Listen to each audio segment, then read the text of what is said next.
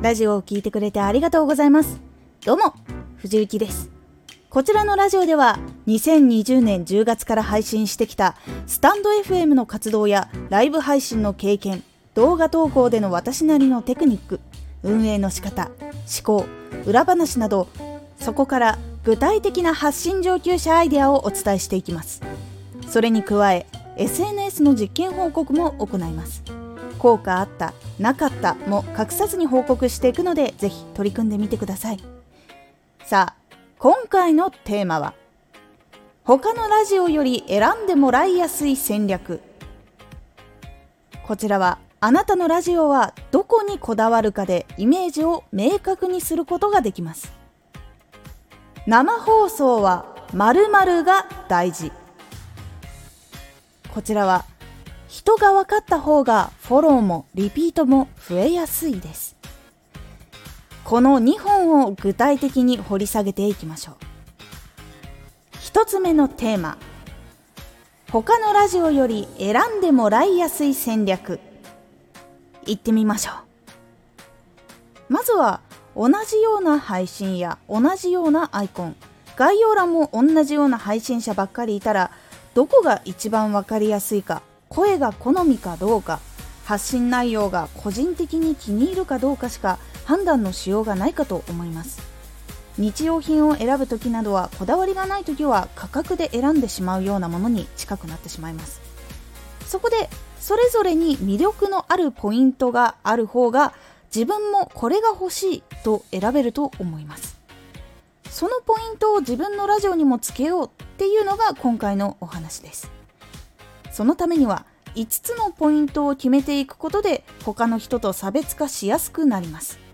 決める時には同じようなことをやっている人がいないかどうかも調べるようにしましょう。1ジャンル。まずは配信ジャンルを決めましょう。ビジネスという大きいものとかだけではなく音声発信 SEO 対策など細かめに設定することをお勧めします。細かければ細かい方が他の人と被りにくいからです。他にもジャンルを組み合わせるという方法もあります。ビジネスと健康料理と旅行占いと歴史などなど。いろいろ組み合わせていくとさらに人と被らない方向に行くのでおすすめです。2配信の種類。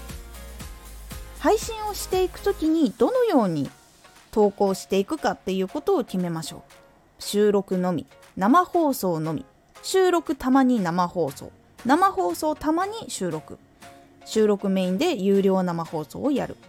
生放送メインで有料収録をやる。ようにいろんな組み合わせの方法があります。これを自分でちゃんと決めて計画を立てていくことで他の人よりもちゃんと具体的に発信を明確に分けることができるのでどうやって放送しようかっていうのは決めるようにした方がいいです。3更新頻度。更新頻度をはっきりと決めます。大企業とかだったらそう簡単に毎日配信することはできないっていうところが多いんですが個人でやる人は毎日配信するなどそうすることで差別化を図ることができます。なので更新頻度この人だったらどうやってるのかな？この人だったらどうやってるのかな？って自分だったらここでこういうふうにやっていこうというのを明確に決めてそれをお伝えするっていうのがいいです。4クオリティ。クオリティはどこにこだわるかです。情報の質にこだわるのか音質にこだわるのかトークで一緒に楽しむことにこだわるのかなどなどどこにこだわるからこれをやるっていうことをはっきりさせることで他の人と音や話し方とかで変化が出てきます。5ボーナス特典。ここは必ずしもではないんですが有料をやる人で配信が聞ける以外にも何か特典をつける人もいます。例えばノートの割引があるとかそういうのをやっている人もいらっしゃいます。なので他のサービスの自分がやっているサービスにつなげるっていう方法とかもいろいろあります。これがあることで他の人がしないようなことをするっていうことにもつながっていくので差別化にもつながっていきます。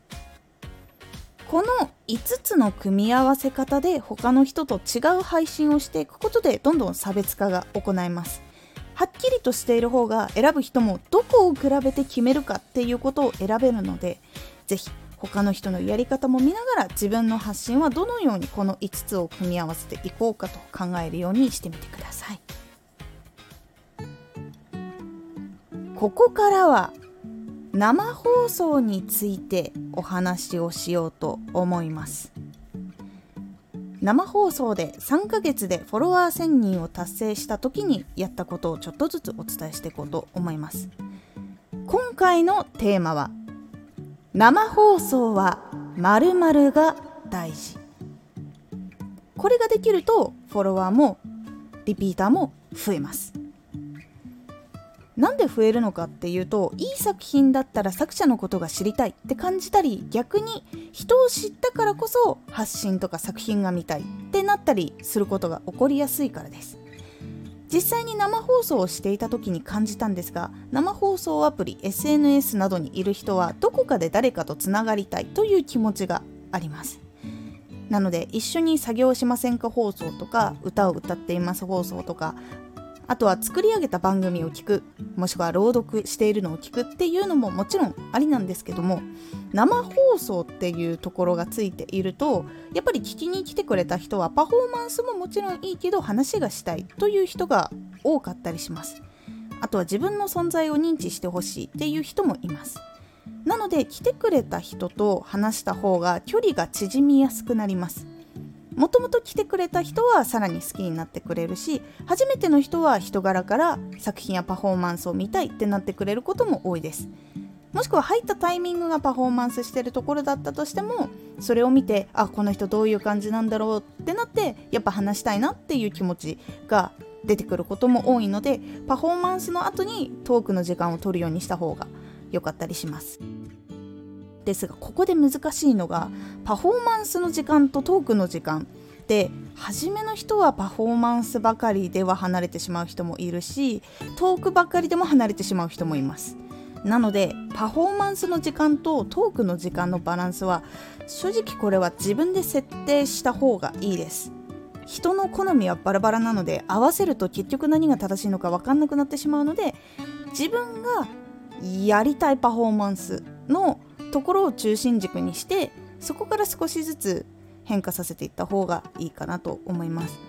人によってはパフォーマンスの途中で少しでも挨拶しても OK そうな感じだったらちょっと挨拶をするとかもしくはパフォーマンスの時に動くことぐらいしかできないけどそれで伝えるとかもしくはパフォーマンスが終わってからちゃんとご挨拶はさせていただくみたいな感じのところを自分で見せ方を決めるようにしてみてください。パフォーマンスとトークのバランスとしては朗読をやっていた時は3ページほどの展開の区切りのいいところでトークを挟むようにしていました。歌はリクエストがすごい溜まっていたりしなければ1曲の後に短いトークを入れていたりしました。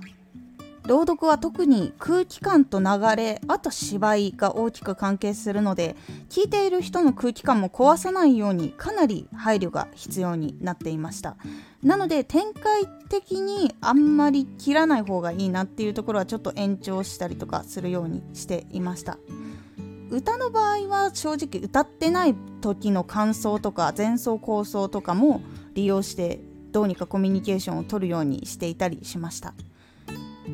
これはほんの一例なので放送をする時に自分の軸を中心にやっぱりやっていかないと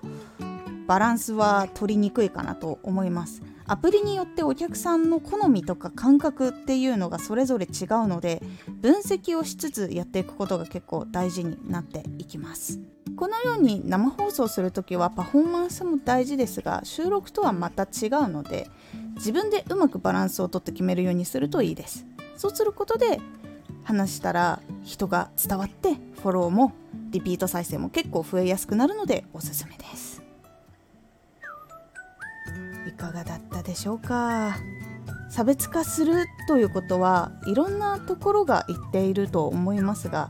ジャンルとか内容以外にもサービスを含めていろんな差別化を作ることでさらに選ぶ基準が増えるので選ばれやすくなる可能性が増えます。そして生放送は番組形式でやってコメントであまり絡まないっていうことを決めて配信してる人もいるので本当にどんな配信をしたいかを決めて配信することが結構大事だったりします。できるなら話した方がいいんですけどもちろんそれは見せ方自分のやりたい見せ方っていうのをはっきりした方がとてもいいです。